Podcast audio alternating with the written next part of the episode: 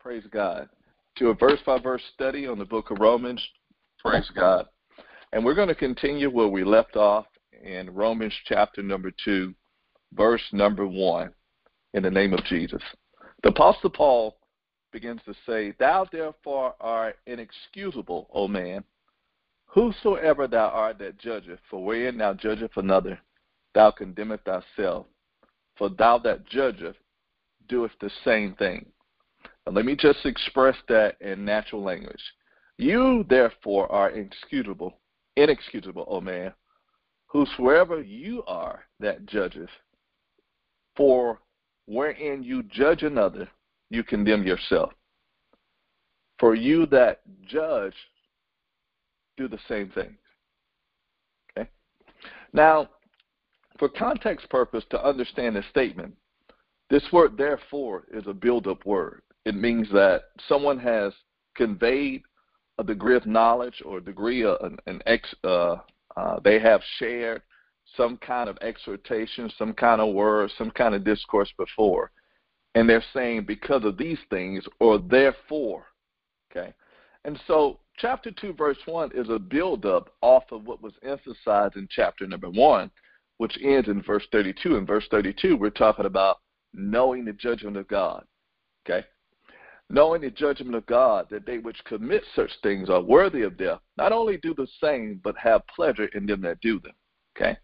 Now, the judgment of God correlates to Romans chapter 1, verse 18, the wrath of God being revealed from heaven against all ungodliness and unrighteousness of man. Okay? So the wrath of God is revealed through God's judgment okay, against all ungodliness and righteousness of man. So as we go to verse number 32, I want to share this thought with you as it relates to uh, committing such things. Okay, and if you're listening in, I just want you to say uh, that out loud: committing such things worthy of death. Okay, because in verse number 32, you have two different emphases. You have you have one tier of of sin that that procures its own judgment, which is committing such things worthy of death. So it's those who are guilty of those actions.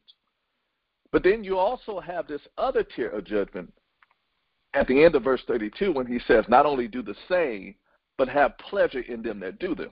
That's an entirely different tier of judgment. So we have one tier of judgment that relates to committing the acts, and there's another tier of judgment that relates to uh, not just struggling, but being demonically or kind of uh, beastly, naturally, or fleshly driven to not just do those things, but to encourage them, to be excited about them, and also to have pleasure in everyone that continues in those things that were recorded um, in Romans chapter number 1, really verse number 28 through 32 about the judgment of God coming against. So there are two different things doing them and having pleasure in them that do them. Now, the, the natural mind would say, if I'm going to go to hell for doing them, then why is it so bad to also take pleasure in them that do them as well? Since, you know, I'm going to hell anyway. I will, I'm experiencing the wrath of God, the judgment of God anyway.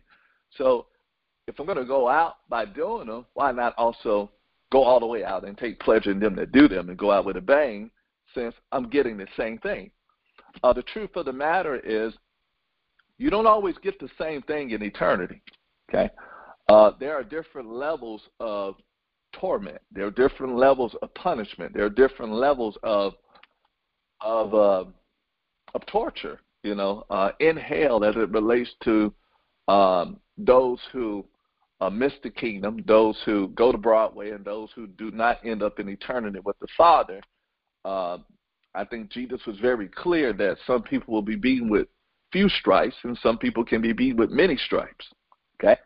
And so it's not a one shoe fits all, even when it comes to those who miss the kingdom. There are different levels of of uh, of vengeance, of retribution, of punishment that one would experience. And now none of them are good, but yet and still some are more terrible than the rest.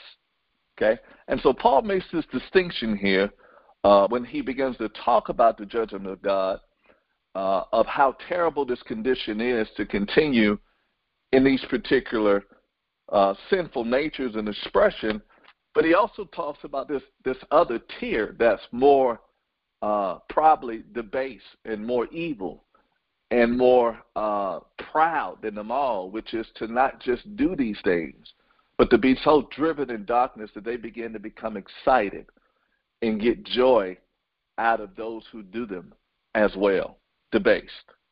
Okay? So verse 2, chapter number 2, verse 1 picks up by saying, Therefore you are inexcusable, O man. Okay? Now, this word inexcusable means without defense. Okay? It means that this is a position that cannot even be defended. Okay? Uh, it means that when it comes to the courtroom of heaven, there is no defense. There is no attorney. There is no advocate that will ever take this case because it is indisputable. Okay? So what we're talk, about to talk about in chapter number two, verse number one, is there's no basis for a defense against. Okay, there's no basis to question, to fight, to argue, or to state a case against it. Therefore, you are inexcusable or without a defense, O man, whosoever you are that judgeth. Okay? So he went on to say, For wherein you judgeth another, you condemn yourself. For you that judgeth doeth the same thing. Now, I want to explain this because there's so many scriptures in the Bible about judging. What I want to bring out to you is the context of this scripture, okay? I want to say, in the context of this scripture, it's important to understand ex- this this particular verse is talking about exalting yourself to a position of judgment, to govern, to pass sentence, to discriminate, to give edict, to give verdict. Okay, exalting yourself to a position or a seat of authority of judgment that has not been given to you legally by God. Okay, or by an authoritarian.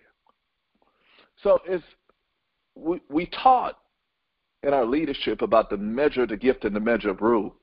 It's trying to exalt oneself in a rule of jurisdiction to govern or to pass judgment or to give some kind of sentence against another. Um, that's not given to us legally by God or legally by God's representatives. Okay? This word judge means to separate, to put asunder, to pick out, to approve. But I, I like this one right here because this is one that relates to us all. And it means to be of opinion. Say that with me to be of opinion. Okay?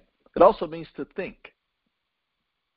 So we have to stay away from having opinions about people, about things, about situations, uh, about um, you don't always have to have an opinion, and in a lot of cases, it's it's, it's important not to have any opinion at all if God has not given us jurisdiction in that arena. Okay, because where we don't have responsibility, we don't have a right of opinion. Where we don't have legal responsibility. Okay, now as it relates to people that you look out uh, we form opinions a lot of times about, um, you know, family members, about people, about brothers and sisters in Christ, about coworkers, about strangers, about people we do know, people we don't know. Um, and that's not always a wise thing to do if there is not some form of jurisdiction there. Okay, if that's not a child, uh, if if that's not uh, someone that God has placed us over, if we don't have any practical responsibility there. And so Paul is addressing this. He said, Who art thou, O man? Okay. Or thou art inexcusable, O man, that judgeth another. Okay. Another definition for judgment is to pronounce an opinion concerning right and wrong. Okay. It also means to summon a person to a trial, to rule, to govern, to preside over with power of giving judicial decisions. Okay? Uh, and so, a couple more words for judgment to call in question, to condemn, to punish, to avenge, to conclude. Think about that. Just coming to conclusions about people. Now, I want you to think about opinions and conclusions because usually opinions lead to conclusions. Okay? And it's important that we learn how to be innocent in our mind. Okay? And to be very, very pure in our mind, to be wise as serpents and harmless as doves when it comes to our thought life toward others and against others as well. Okay? So as not to avenge, so as not to condemn, so as not to try to judge, so as not to try to call into question another person. It doesn't matter uh, what they're doing. The question is, are they accountable to you or not? Okay? Uh, are they accountable to you or not? Okay? And it doesn't mean that we can't encourage a person toward righteousness. Doesn't mean we can't, you know, offer correction or counsel or to exhort one another to move in a particular direction along this line. But to to judge means to pass a sentence against, to try to punish, to condemn, to conclude, or to have a settled opinion toward. So we have already passed a sentence, okay, so to speak. So passing a sentence towards someone or condemning or having a set conclusion about them and encouraging them and correcting them and exhorting them to do better is two, two totally different things. And that's the balance between the two. And so the Bible says, Whosoever thou that judgeth, for wherein you judge another, you condemn yourself. For you do for you that judge, you do the same things. Okay? Now, it's important to um, to make sure that, uh, well, in verse number one, the Apostle Paul is addressing hypocrisy. He's basically saying that if you were guilty of a particular thing, then we don't have a right to check someone else in that as well. Okay? And he's saying that, you know, if we set ourselves up to be critical, uh, to be contentious, to be uh, have opinions about everyone's life, to call in question everything that they do, and to point out all their imperfections, and to, you know, to uh, to come up with these consummations toward these particular people, then we have to realize that to the degree that we do that, that God Himself places us uh, in that same interrogation seat as He sits on the seat of judgment as well. Okay? And so if we're going to go there, then we have to make sure that our life is squeaky clean and that our ways are, are very upright before Him when we position ourselves to have opinions and to have conclusions and to pass judgments against people that God has not given us the authority to. Praise God. Or over, or any rule to govern. Praise God. Um, and so we have to stay away from judgment without measure. He said that if you pass a sentence against someone else and you do the same, then that condemnation comes back to us. Okay? Again, if we pass a sentence against someone else and we're guilty of the same, then that condemnation comes back to us. Why? Because we didn't show mercy. So it's not right that we receive mercy shown to us. Okay? We didn't so understanding or compassion, so it's not right that it comes back to us. So we have to make sure when we're moving those arenas that those things are done. Verse number two. It says, But we are sure that the judgment of God is according to truth against them which commit such things. Okay? Now, this word sure means to perceive with the eyes. So it really means to see clearly. So we're going back to what Jesus said. You know, who are thou that judgest another man? You know, do it the same. And he said, Well, how beholdest the mote in your brother's eye, and you have a plank in your eye. You know, first remove the plank in your own eye. You will see clearly to remove the mote out of your brother's eye. Okay? And so this word sure means to perceive with our eyes. And my emphasis that I want to put up on it by revelation of the Holy Spirit, it means to have a clear heart ourselves and to be free of the things on the inside of us, to be able to perceive clearly uh, the judgment of God. Now, verse number two deals with uh, the error of man to try to do what only God Himself is here to do, which is to, to reveal His wrath, verse 18, against all ungodliness and unrighteousness of man. And, and against verse 32, to sit as judge of all and to judge everything, praise God, that is worthy of death, and also those who take pleasure in doing the same. These are things that God is about. God is about these things. He is Father, but He is also a judge of all. He's the Ancient of Days. These are things that God Himself does do and will continue to do as the judge of all. Praise God. He is the judge of the living and the dead. So, verse 2 deals with man's error of exalting themselves to take it upon themselves to try to operate in ways to pass punishment, vengeance, condemnation, and opinions on others, which is not our right to do unless God has included us, okay, uh, in a particular uh, realm of responsibility with Him. But other than that, if we know we're not included and authorized by heaven and given responsibility, it is a sin and it is an error, okay? And it's one that will procure to us more judgment and more condemnation toward us and more vengeance from God if we don't learn how to stay away from. Verse number two deals with the reemphasis that God Himself is judge and that there's a judgment that will come from Him that we must understand because if we don't understand that, we'll begin to take it upon ourselves to try to administer a sentence or an opinion or conclusions about others okay? Which means that our eyes are not truly open and we're not sure. The only reason that we would take it upon ourselves to do these things toward others is if we're not sure that God is going to handle his business like he said he would. Which means that we're not seeing things clearly. We're not truly perceiving with our eyes the judgment of God. Okay, as if God is asleep or God is weak or God is passive or God is unrighteous, as God is just so loving that he can't uh, deal with sin according to his righteousness, uh, if we think that, we're not seeing certain things and we're not sure. And as a result of not being sure, we get into error, the error of verse 1.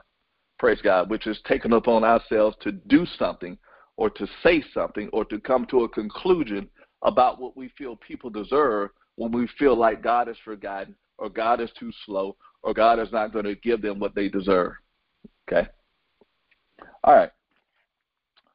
Verse number two. But we are sure that the judgment of God is according to truth. That's important. Truth is reality, okay, against them which commit such things. Okay? Now that's the second time that that statement has been made. Look at verse number 32. Who knowing the judgment of God that they which commit such things. And then we go to Romans chapter 2, verse 2 but we are sure that the judgment of God is according to truth against them which commit such things. So who are we talking about? We're talking about those who commit such things. Okay? God is very, very, very observative of the habitual actions of people. Okay? And so no one gets away. Okay? The Bible says in verse 2, but we're assured that judgment of God is according to truth against them which commit such things. Okay? It is righteous. It is fair. Okay? And thinkest thou this, O man? And I love this because the Apostle Paul, under the inspiration of the Holy Spirit, begins to deal with mental strongholds or the reasoning of man or the things that will send man to hell, doctrines of demons that are established in the minds of man. And usually, listen, you guys, usually those things are instilled in us when we take it upon ourselves to think outside of agreement with God. So Paul deals with a mental stronghold in verse 3. He said, And thinkest thou this, O man, that judgeth them which do such things, and does the same, that thou shalt escape the judgment of God. I want you to think about this. Even though it's a simple statement, it is so true and it is so deep. Okay? If we knew, or if a person knew that the way that they thought, criticized, assessed, uh, concluded and had strong opinions about others and even vocalized those opinions. Okay? Uh, in times when they have not been given the right and the authority to do those things, if they knew that they themselves would be judged the same way that they have judged others, would they do it? If they really believed that, would they do it? Of course they wouldn't do it because nobody's a kamikaze. Nobody uh, is suicidal when it comes to wanting to miss the kingdom and wanting to miss heaven. So why then do they do it then? Why do how can we know that God is judge and we know that it's not right in order to to conclude as it relates to others or to pass strong opinions when God does not give us authorization and we still do it. Okay? The reason is is that some way, somehow, Uh, we don't think that we ourselves will be judged as well. We think that we will escape God's judgment. We feel that somehow I'm authorized. Somehow I have the green light. Somehow I can say this and I can conclude this and I can operate in this way and not get in trouble for it. Okay? Somehow God loves me more than to do that to me. No, no, God loves me. God, God loves me. God will let me talk. God will let me criticize. God will let me gossip and avenge. God will let me condemn, and He won't. He won't hold me accountable because He loves me. He knows I'm trying. He knows I'm struggling. He knows I'm I'm growing. He knows. Well, the same thing is true about those people that we judge as well, and that we pass strong opinions against, and that we criticize, and that we condemn. Okay, and so Paul deals with a stronghold in verse number three, and it's the thought, it is the mindset that we can do such things and not be held accountable. Okay? That we can do such things and God will give us a pass. That we can do such things and God will let us slide. Okay? Which is not true. But that has to be the only reason that a person would do it. Because no one would choose that knowing that they would get the greater consequence or the greater uh, punishment in the end. Okay? If I knew that it was going to backfire on me, and if I really believed that and saw that, I wouldn't do it. And so there has to be a thought pattern to think that the judgment of God will be escaped in this area. Praise God. Now, this is why repentance is so important. This is why Bible study is so important. This is why coming to the knowledge of the truth is so important. Because once we understand chapter 2, verse 1 and 2, and how these things go, we can repent. We can bring these things to Christ. We can bring these ways to Christ, and we can say, Lord, I would have nothing to do with this ever again. Okay? Now that I have come into the knowledge of the truth, now that I know to do good, I'm going to do it now. Praise God. And then God will forgive us and God will cleanse us from all unrighteousness. Praise God as we accept the truth, accept the cross, and we amend our ways. he said, And thinkest thou this, O man, that judgeth them which do such thing, that, and does the same, that thou shalt escape the judgment of God. Verse number four. Or despisest thou the riches of his goodness and forbearance and long suffering, not knowing that the goodness of God leadeth thee to repentance. Now, this is packed deep, this particular verse right here. And so he says, or despises thou the riches, okay? Or um, do you despise the riches, okay? Now, I, I want to take the time real briefly. Praise God. We've got uh, just a few more minutes. But I, I want to take the time to deal with this word despise. Okay? Because this word despise means to show contempt for or to dis, to have to to to have disdain or to think little of or to think nothing of. It also means to disesteem. So instead of esteeming others, it means to disesteem backwards or to belittle others. So instead of honoring, it means to dishonor. Okay? And one specific definition means to think against, not in agreement with, okay? Not for, but to come against it in our thought life.